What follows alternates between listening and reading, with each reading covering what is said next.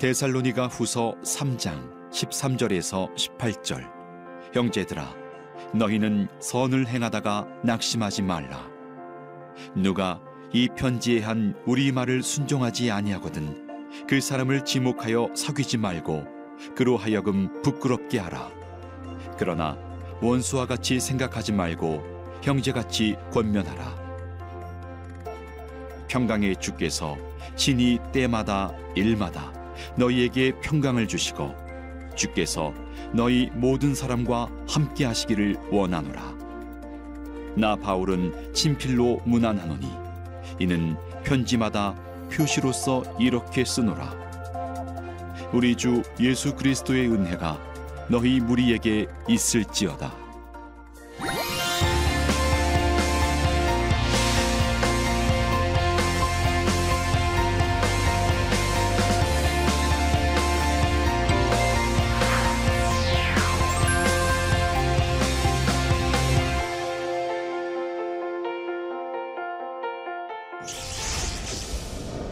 안녕하세요. 대전 대형침례교회 조경호 목사입니다. 데살로니가 전후서 마지막 아홉 번째 강의 데살로니가 후서 3장 말씀을 같이 나누겠습니다. 미국의 덴버 신학대학원의 정성욱 조직신학 교수께서 한국인의 종말론에 대해서 이렇게 얘기하셨습니다. 어둡고 그리고 두려운 종말론이 아니라 행복하고 즐거운 종말론을 가졌으면 좋겠다고 했습니다. 왜냐하면 그리스도의 재림은 그리스도인의 결혼의 날이기 때문에 그렇습니다. 요한계시록 19장에 그리스도가 다시 오셔서 어떤 일이 벌어지나요? 그의 신부가 된 교회가 신랑이 된 주님과 함께 천국에서 아름다운 결혼식을 올리는 날이 그리스도의 재림의 날 그리고 최후의 하나님의 심판의 날이기 때문입니다. 주의 날은 심판의 날이기도 하지만 동시에 하나님의 구원이 완성되고 하나님 나라가 완성되는 날이기도 합니다. 디도서 2장 13절에 복스러운 소망과 우리 주의 크신 하나님 구주 예수 그리스도의 영광이 나타나심을 기다리게 하셨다고 했습니다. 복스러운 소망, 행복한 소망이라고 했습니다. 오늘 마지막 데살로니가 후서 3장에서 모두 세 가지 중요한 포인트를 살펴보고자 합니다. 먼저 데살로니가 후서는 하나님의 공의의 세 가지 기둥이 세워졌다고 했습니다. 데살로니가 전서는 믿음과 사랑과 소망의 세 가지 기둥 위에 세워졌다면 후서는 하나님의 공의의 세 가지 기둥. 첫 번째는 박해자와 박해받는 자, 그리고 두 번째는 적그리스도와 그리스도, 그리고 오늘 세 번째 하나님의 공의는 선과 악에 대한 주제입니다. 하나님은 선에 대해서 칭찬하시고 악을 심판하시는 하나님이십니다.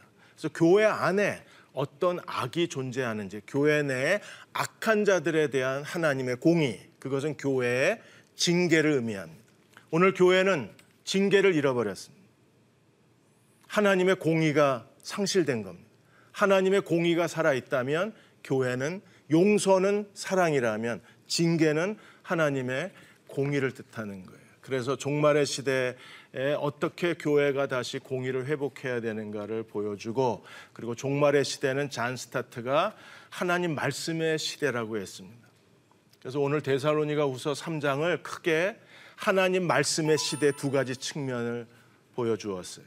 잔 스타트는 그리스도가 재림하시기 전에 교회의 시대는 말씀의 시대다. 그리고 데살로니가 후서 3장에서 하나님 말씀에 대한 그 두 가지를 우리에게 설명해 주었습니다. 주의 말씀이 전파돼야 된다고 했고 그리고 3장 6절에서 사도의 전통을 지켜야 한다고 했습니다.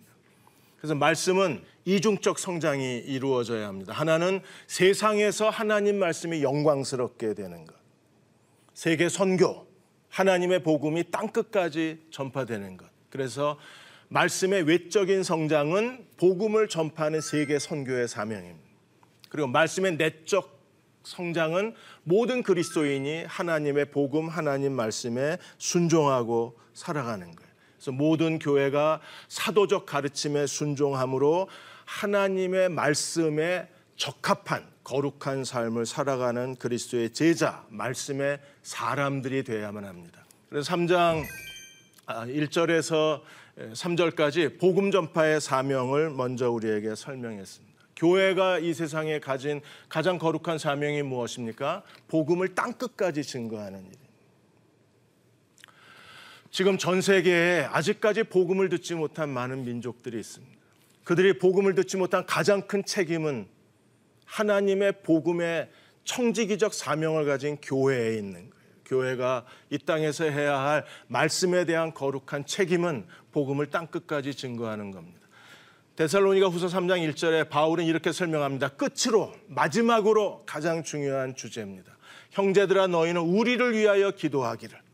데살로니가 교회가 바울과 신라 디모데 누가 이 바울의 선교팀을 위해서 중보 기도해야 합니다. 무엇을 기도해야 하나요? 주의 말씀이 너희 가운데서와 같이 퍼져나가 영광스럽게 되고 하나님의 말씀이 다름질하기를 기도해라.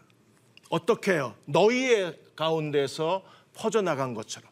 데살로니가 교회는 하나님의 복음, 하나님 말씀이 어떻게 그 교회를 하나님 기뻐하시는 교회로 만들었는가를 가장 잘 보여주는 교회입니다. 복음은 살아 있었습니다. 주의 말씀이 그들을 사로잡아 완전히 그리스도에게 굴복시켰어요. 복음의 말씀의 능력이 그들을 우상을 버리고 하나님께로 돌아와 하나님을 섬기게 만들었어요. 그리고 사도의 가르침에 그들이 순종함으로 믿음이 더욱 자라고 사랑이 더 풍성해지고 어떤 박해 속에서도 그들은 믿음을 지켰습니다. 그들의 그 강력한 영적 성장을 이루어낸 것이 주의 말씀이었어요. 그래서 바울은 데살로니가 교회를 모델로 해서 데살로니가 교회 너희처럼 됐으면 좋겠다. 너희에서 일어난 복음의 능력이 전 세계에 하나님 말씀이 퍼져나가 하나님 말씀이 다름질했으면 좋겠다. 좀 더 빠른 속도로 능력 있게 거침없이 하나님의 복음이 땅 끝까지 증거되어서 말씀이 영광스럽게 되기를 소망한다고 했습니다. 바울이 하나님의 복음을 전하는 데 있어서 가장 크게 방해가 되는 사람들이 있어서 이 사람들 때문에 복음이 속도가 떨어지고 이 사람들 때문에 복음의 문이 닫히고 이 사람들 때문에 복음이 멈췄습니다. 그래서 이 부당하고 악한 사람들에게서 건져 주시기를 기도하라고 요청하고 있는 거예요. 부당한 사람들 아토포이라는 말의 뜻은 무엇입니까? 심성이 꼬여 있는 그리고 완악한 그리고 무례한 그런 뜻을 갖고 있어요. 유대주의자들은 그들은 정말 바울에 대해서 바울과 사도들에 대해서 그들은 부당하고 악한 사람들이었어요. 그들 하나님의 교회를 무너뜨리고 예수 그리스도를 믿는 믿음의 자리에 있는 이방인들을 다시 모세의 율법으로 돌이키고 그들의 믿음을 식어버리게 만들었던 사람들이 약한 사람들이었습니다. 하나님의 복음은 지금도 영광스럽게 돼야 합니다. 복음은 빠른 속도로 전 세계에 퍼져나가야 합니다. 그러나 하나님의 복음을 가로막는 대적자들이 있습니다. 데살로니가 후서 1장에서는 그들은 복음을 박해하는 사람들이었고 3장에서는 그들은 부당하고 악한 사람들이 되어서 사도들이 복음을 전하는 것을 크게 거부한 사람들이었어요. 그래서 바울은 데살로니가 교회를 위해서 이렇게 기도합니다. 주는 믿부사 너희를 굳건하게 하시고 악한 자에게서 너희를 건져내어 주시기를 원하노라. 사도 복음을 전하는 사도들에게도 부당하고 악한 사람들이 덤벼들었어요.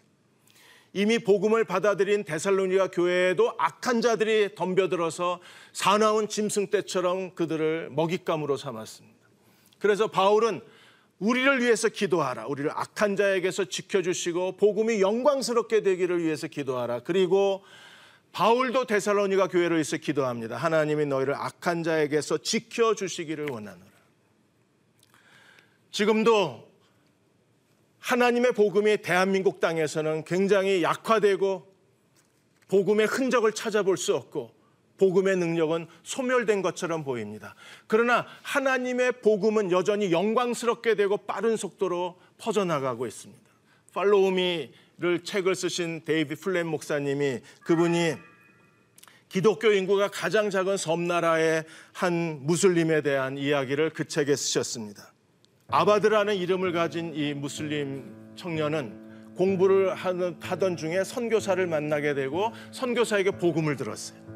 그리고 예수 그리스도를 믿게 되었는데 가족들이 그를 온몸으로 밧줄로 묶고 몽둥이로 쳤습니다.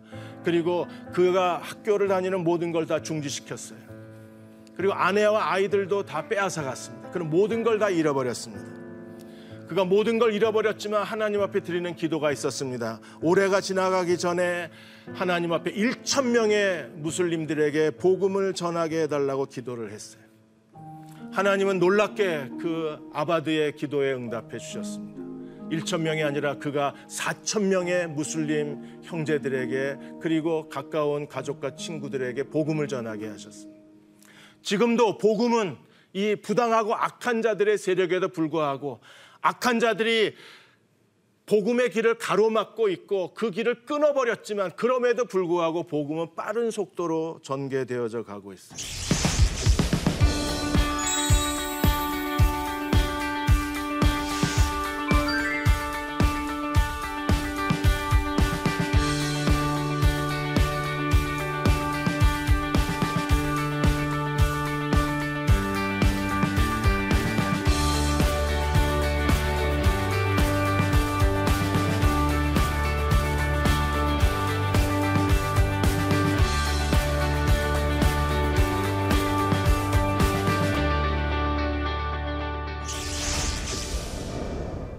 하나님 말씀이 세상 속에서 빠른 속도로 영광을 받게 되는 세계 선교의 사명, 말씀에 대한 사명과 함께 우리는 그리스도의 몸된 교회가 하나님 말씀에 순종함으로 말씀을 영광스럽게 해야 될 또 다른 사명이 우리에게 있습니다. 바울은 3장 4절과 5절에서 이렇게 말합니다. 너희에 대하여는 우리의 명한 것을 너희가 행하고 또 행할 줄을 우리가 주 안에서 확신하노니 아마 많은 목사님들이 3장 4절을 읽으면서 좌절감을 느낄 겁니다. 우리는 왜 안 될까? 또 어쩌면 교인들도 마음속에 씁쓸함을 느낄 수도 있을 겁니다. 왜 우리는 하나님 말씀에 대해서 행하고 또 행할 줄을 안다고 했는데 왜 우리는 확신이 없을까에 대해서 스스로 자기 자신을 민망하게 여길지도 모르겠습니다. 3장 5절에 다시 데살로니가를 향해서 바울은 기도의 무릎을 꿇고 그들을 그들을 품에 안고 기도의 자리에서 다시 데살로니가 교회를 하나님의 은혜의 자리로 데려가요. 너희 마음을 주께서 인도하여 하나님의 사랑과 그리스도의 인내에 들어가게 하시기를 원하노라. 바울은 기도하고 또 기도하고 그들에게 자신의 전부를 쏟아 부어서 중보했습니다. 너희 마음을 인도하여 하나님의 사랑과 그리스도의 인내에 들어가게 하시기를 원하노라. 데살로니가 교회가 그러했던 것처럼 한국 교회가 바울이 기도했던 기도의 자리에 서 있기를 우리가 기도하고 싶습니다. 바울은 데살로니가 교회의 가장 큰 세 번째 문제의 사람이 있었는데 1장에서는 박해자가 있었고 2장에서는 거짓 교사들이 있었는데 3장에서는 게으른 사람들이 있습니다. 이미 데살로니가 전서 4장과 5장에서 이 게으른 자들에 대해서 바울이 1차 권면을 했어요. 이 사람들은 어떤 사람들입니까? 시한부 종말론에 완전히 마음이 흔들린 사람, 유혹을 받은 사람들입니다. 거짓 것에 자기 마음을 빼앗긴 사람들. 그들은 예수님이 곧 다시 오실 것으로 착각하고 아니면 의도적으로 예수님의 종말론을 핑계대고 직업을 포기하고 그리고 빈둥거리고 노는 사람들이 되어버린 거예요. 이러한 사람들에 대해서 바울이 이렇게 설명합니다. 이런 형제들에게서 너희는 떠나라. 그들의 교제를 차단시킬 것을 명했어요. 바울이 이렇게 말한 것은 그가 이미 모범을 보여주었기 때문에 그렇습니다. 우리에게서 받은 전통, 바울은 삶으로 보여주었어요. 하나님 말씀만 가르친 게 아니라 강단에서만 가르친 게 아니라 그의 삶을 통해서 이미 보여주었어요. 3장 7절에 어떻게 우리를 본받아야 할지를 너희가 스스로 안하니 우리가 너희 가운데에서 무질서하게 행하지 않았다는 거예요. 바울이 무엇을 보여주었습니까? 누구에게든지 음식을 값없이 먹지 않았어요. 사도는 사람들에게 값없이 그 생계를 교회가 책임져야 할 의무가 있습니다. 그럼에도 바울은 자신의 생계를 교회에 의탁하지 않았어요. faith mission을 했습니다. faith mission이 무엇입니까? 수고하고 애써 주야로 일함은 너희 아무에게도 폐를 끼치지 아니하려고 본을 보여주었어요. 왜 바울은 이 faith mission 수고하고 애써 주야로 일해야 될 이유가 어디 있습니까? 복음을 전하고 그는 또 천막 만드는 노동 일을 해야 중노동을 해야 했습니다. 자기 생계를 자기가 책임져야 했습니다. 그 이유가 어디 있나요? 그래서 잘못 이걸 해석을 해서 목사들은 교회에 월급 받으면 안 된다고 주장하는 분들도 계십니다. 그런 뜻은 아닙니다. 바울은 특별했습니다. 왜냐하면 바울은 열두 사도 중에 예수님이 친히 임명하신 사도가 아니었어요. 유대주의자들이 집요하게 바울의 사도의 정통성을 물고 늘어졌습니다. 바울이 사도가 된 것은 주님이 담에색에서 그를 이방인의 사도로 세우신 아무도 본 사람이 없습니다.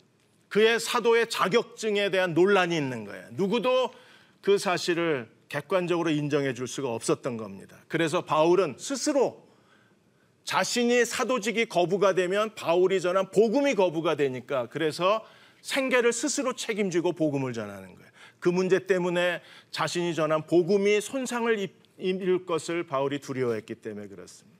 그래서 본을 보였어요. 구절에 이렇게 말합니다. 우리가 너에게 권리가 없는 것이 아니요. 바울은 생계를 교회에 위임할 책임. 그래서 바울이 모든 교회를 다 거부한 게 아닙니다. 빌립보 교회의 후원을 바울이 받고 빌립보 교회 후원을 받고 마게도냐 사역을 했어요. 한 번, 두 번 쓸 것을 그들에게서 받았습니다. 한 번, 두 번이라는 것은 필요할 때마다 언제든지 빌립보 교회는 바울의 쓸 것을 공급해 주었던 교회였습니다. 권리가 있습니다. 그럼에도 바울이 권리를 포기하고 그들에게 본을 보여준 거예요. 어떻게 살아야 되는가를 삶으로 그들에게 증거해 준 겁니다. 바울이 3장 10절에 이미 삶으로 본을 보여주었을 뿐 아니라 가르침에 대해서도 바울은 철저하게 그들이 그리스도를 따르는 제자로 어떻게 종말의 때를 살아가야 하는가를 가르친 거예요. 종말의 때일수록 우리는 오히려 더 사도의 가르침을 따라서 진리에 충성된 그리스도의 종으로 살아가야 합니다. 하나님의 말씀이 영광스럽게 되는 일에 자신의 전부를 쏟아 부어야 합니다. 그래서 10절에 우리가 너희와 함께 있을 때에도 너에게 명하기를 누구든지 일하기를 싫어하거든 먹지도 말라. 잠언에 있는 말씀이잖아요. 일하기 싫으면 먹지도 말라. 그런데 그 중에 아직도 데살로니아 교회를 혼란스럽게 만드는 세력, 악의 세력이 있었어요. 11절에 그들에 대해서 이렇게 말합니다. 우리가 들은즉 너희 가운데에서 게으르게 행하여 도무지 일하지 아니하고 일을 만드는 자 일을 안 하니까 이 사람들이 할 수 있는 것은요 돌아다니면서 두루 다니며 함담하고 이 사람 얘기 저쪽에 옮기고 저 사람 얘기 이쪽에 옮기고 있지도 않은 헛소문을 만들어서 그야말로 교회를 혼란스럽게 만들고 교회를 무질서하게 만들고 교회를 함정에 빠뜨린 사람들이 게으른 사람들이에요. 시간이 너무 많으니까 어디를 가나 trouble maker가 되어서 그들이 퍼뜨리는 악한 소문으로 인하여 교회는 휘청거릴 수밖에 없었던 거예요. 그래서 바울이 이들에게 다시 명령합니다. 여러분 군대에서 장교가 내린 명령을 사병이 그 명령을 따르지 않으면 그건 군대가 아니잖아요. 군대에는 질서를 다 잃어버리는 것. 바울이 예수 그리스도의 이름으로 명령한 걸 지키지 않으면 더 이상 그 교회는 예수 그리스도의 공동체라고 말할 수 없는 거예요. 우리가 명하고 예수 그리스도 안에서 권하기를 조용히 일하고 자기 양식을 먹이라. 조용히 일하고 자기 인생에 대한 책임을 다하라는 겁니다. 자기 인생에 좀 진실한 사람이 되라는 겁니다.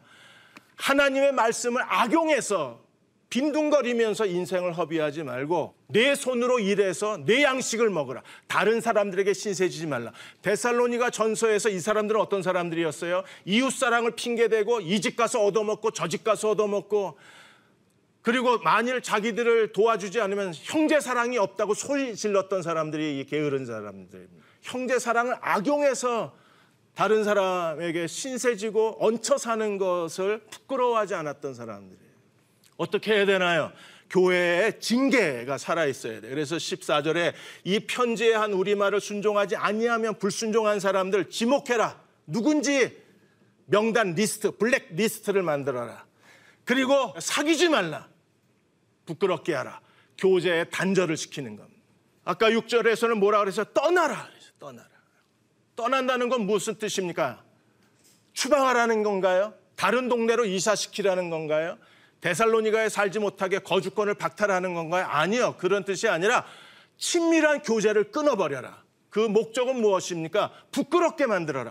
부끄럽게 만들면 자기의 죄를 돌아보게 되고 자기를 수치스럽게 여기면 회개의 자리로 나가기 때문에 그 사람을 다시 회복하기 위해서 그 사람이 스스로를 부끄러워하게 만들어야 하는데 사람을 부끄럽게 만드는 가장 최선의 사회적 방법이 관계를 끊어버리는 거예요.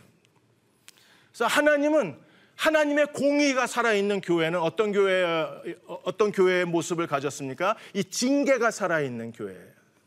사귀지 말고 순종하지 않는 불순종하는 사람 블랙 리스트를 만들고 사귀지 말아야 합니다.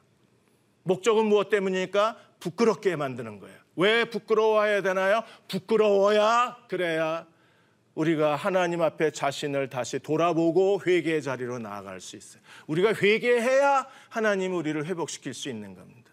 그러나 이 모든 일을 하는 데 있어서 바울이 어떻게 권면하고 있어요? 원수처럼 하지 말고 형제같이 권하라. 교회의 징계는요, 누구나 할 수 있는 게 아닙니다. 하나님 앞에 거룩한 사람들만 이 하나님의 공의의 징계를 할 수 있어요. 교회가 한국 교회가 이 징계를 잃어버린 가장 큰 이유가 어디에 있어요? 징계할 만한 교회의 부르심에 합당한 거룩함을 가지지 못한 거예요. 적어도 바울이 기도한 것처럼 하나님의 사랑과 그리스도의 인내를 가진 교회여야 바울이 그걸 위해서 기도했잖아요. 데살로니가 교회. 하나님의 사랑으로 충만하지고 그리스도의 인내의 그 정체성, 그리스도의 인내의 인격성, 그리스도의 인내의 그 거룩한 성품을 가진 교회만이 할 수 있는 게 사귀지 마라. 부끄럽게 만들어라. 그래서 하나님이 회복하게 하라. 교회 징계권을 가질 수 있는 거예요. 근데 우리는요, 불순종한 사람들이 불순종한 사람을 징계하려고 하니까 교회는 분열되고 갈라지고 다투고 싸우고 망가져 버리는 거예요. 원수같이 생각하지 마라. 그러나 우리는 교회의 모든 징계가 다 원수같이 생각하고 하는 일이기 때문에 교회는 더 분노에 쌓이는. 교회가 징계를 잃어버렸습니다. 하나님의 공의를 잃어버린 것과 마찬가지야. 그러니까 교회 안에 온갖 부도덕한 일이 일어나고도 부끄러워하지 않는 거예요. 세상 사람들이 부끄러워하는데 교회 다니는 사람들은 부끄러운 줄을 모릅니다. 하나님의 공의가 실종됐기 때문에 그렇습니다. 지속적 불순종에 대해서 교회는 다시 징계해야 합니다. 징계는 내쫓으라, 추방하라는 게 아니라 교제를 중단하는 기본적 예의만 갖추고 아주 기본적 예의만 갖추고 친밀한 교제를 단절하라는 겁니다. 왜 그렇게 해야 되나요? 그를 사랑하기 때문에 하나님이 그를 회복시켜 주시기를 바라기 때문입니다. 이렇게 될 때 교회는 삼중적 축복을 얻을 수 있습니다. 첫 번째 축복이 무엇입니까? 3장 16절에 평강의 주께서 때마다 일마다 너에게 평강을 주시고 주께서 모든 사람과 함께 계시기를 원하노라. 평강의 하나님이 우리에게 평강을 주신다는 것. 교회 가는 게 평안하십니까? 어떤 분은 저한테 가끔 그런 문자를 보냈습니다. 목사님, 교회 가는 게 너무 힘들고 부담스러운데 그래도 교회를 가야 된다는 게 너무 힘이 듭니다. 평강을 잃어버린 교회들이. 왜 그렇게 됐나요? 우리가 하나님의 공의를 살려내지 못해서 그렇습니다. 팀 켈러가 내가 만든 신이라는 책에서 우리가 하나님을 대신하여 좋아하는 건 전부 우상이 된다 그랬어요. 사도행전은 거대한 이 여신들이 지배를 했습니다. 미의 여신 아프로디테, 다산과 부의 여인 여신 아르테미스, 이 여신들을 숭배하면서 집단 섹스와 그리고 사람들은 쾌락과 부를 추구했어요. 오늘 현대인들도 이 아르테미스 그리고 그 아프로디테 이 여신 앞에 원신들처럼 만들어 놓은 우상 앞에 절하지는 않지만 우리 마음속에 우상이 있는 거예요. 부와 성공을 추구하고 여, 여인들은 다이어트 몸매, 아름다운 몸매를 추구합니다. 교회의 우상은 뭔가요? 교회의 우상은요, 그냥 적당한 관대주의입니다. 괜찮아. 모르는 척하고 지나가요. 불순종한 사람들에 대해서 이 교회 안에 문제를 일으키는 사람들에 대해서 애써 못 본 척 지나가 버립니다. 그 하나님 앞에 경건한 척 하는 겁니다. 그것 때문에 교회는 평강을 잃어버렸어요. 두 번째는 하나님 모든 사람과 너희와 함께 하시기를 원하노라 하나님의 임재를 상실했어요. 예배를 드려도 하나님의 임재가 느껴지질 않는 거예요. 예배에 기쁨이 없고 예배에 만족이 없고 예배에 희열이 없는 겁니다. 세 번째, 바울은 친필로 문안하느니 왜 친필이라고 그랬습니까? 가짜 편지가 너무 많으니까 바울이 친필로 내 이 편지는 진짜다 하고 친필로 편지를 자기가 진짜 편지라는 표시를 남기고 마지막으로 데살로니가 교회에 축복하는 게 뭐예요? 너희 물, 은혜가 너희에게 넘치기를 원하는 은혜로 시작해서 은혜로 끝났습니다. 우리가 3장에서 무엇을 배워야 할까요? 첫째로 종말의 교회는 말씀에 대한 이중적 책임이 있습니다. 세계 선교와 말씀에 대한 순종의 책임이 있습니다. 만일에 말씀에 대해서 순종하지 않으면 교회는 하나님의 공의 공동체가 되어야 합니다. 우리는 사랑만 강조하고 하나님의 공의를 잃어버렸습니다. 하나님의 사랑만 받아들이고 하나님의 공의는 거절한 교회는 더 이상 하나님의 거룩한 공동체가 될 수 없어요. 우리는 종말의 시대를 살아갈 수 없습니다. 그러므로 잔 스타트는 정원사 같은 설교를 조심하라고 우리에게 경고했습니다. 교회가 하나님의 공의를 잃어버리니까 죄의 오염이 되고 죄에 빠져버리고 그리고 죄에서 벗어날 수 없는 거예요. 거기에 가장 큰 원인은 정원사 같은 설교자들 때문에 그렇다고 존 스토트는 지적을 합니다. 정원사 같은 설교가 무슨 뜻입니까? 성경 66권 가운데 정원사가 잡풀을 뽑듯이 여기 와서 한 무더기 뽑고 저기 가서 또 풀 뽑고 여기 와서 풀 뽑고 성경을 여기서 한번 설교하고 저기서 한번 설교하고 여기서 한번 설교하는 이 정원사가 풀 뽑듯이 설교하는 설교 때문에 하나님 말씀이 그 교회 안에 말씀의 능력이 나타나지 않는다는 그럼 어떻게 해야 합니까? 하나님 말씀을 차례로 강론하는 예수님도 차례대로 강론하셨고 바울도 안식일에 성경을 차례로 강론했습니다. 나침반 바이블은 성경을 차례로 강론하고 있습니다.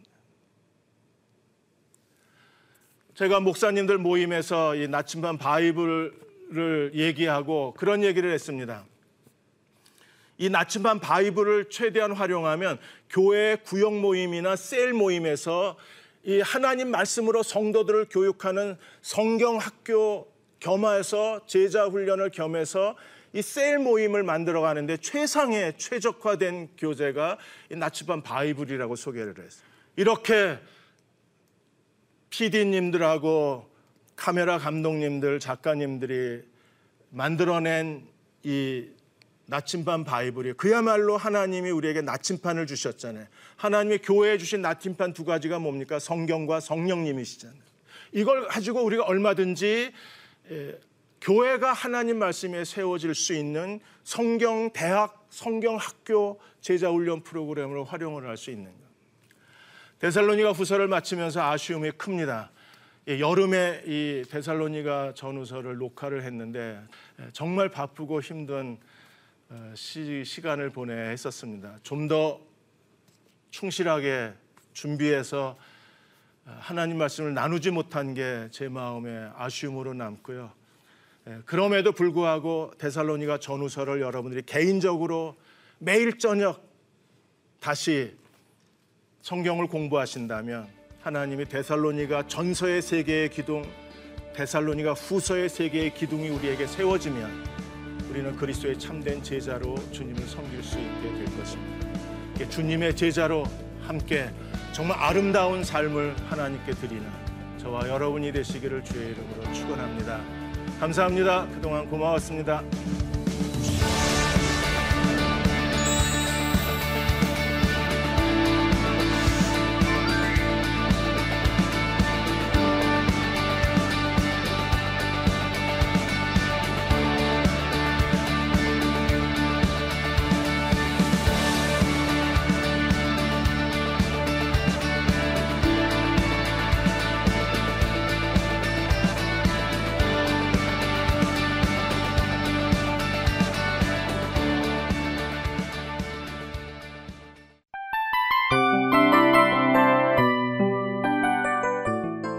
이 프로그램은 청취자 여러분의 소중한 후원으로 제작됩니다.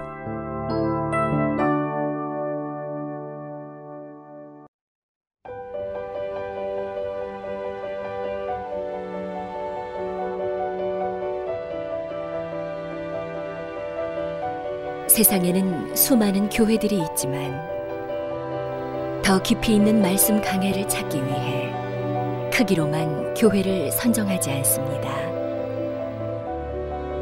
보다 좋은 영적 콘텐츠를 더 많이 나누기 위해 방송비를 받지 않습니다.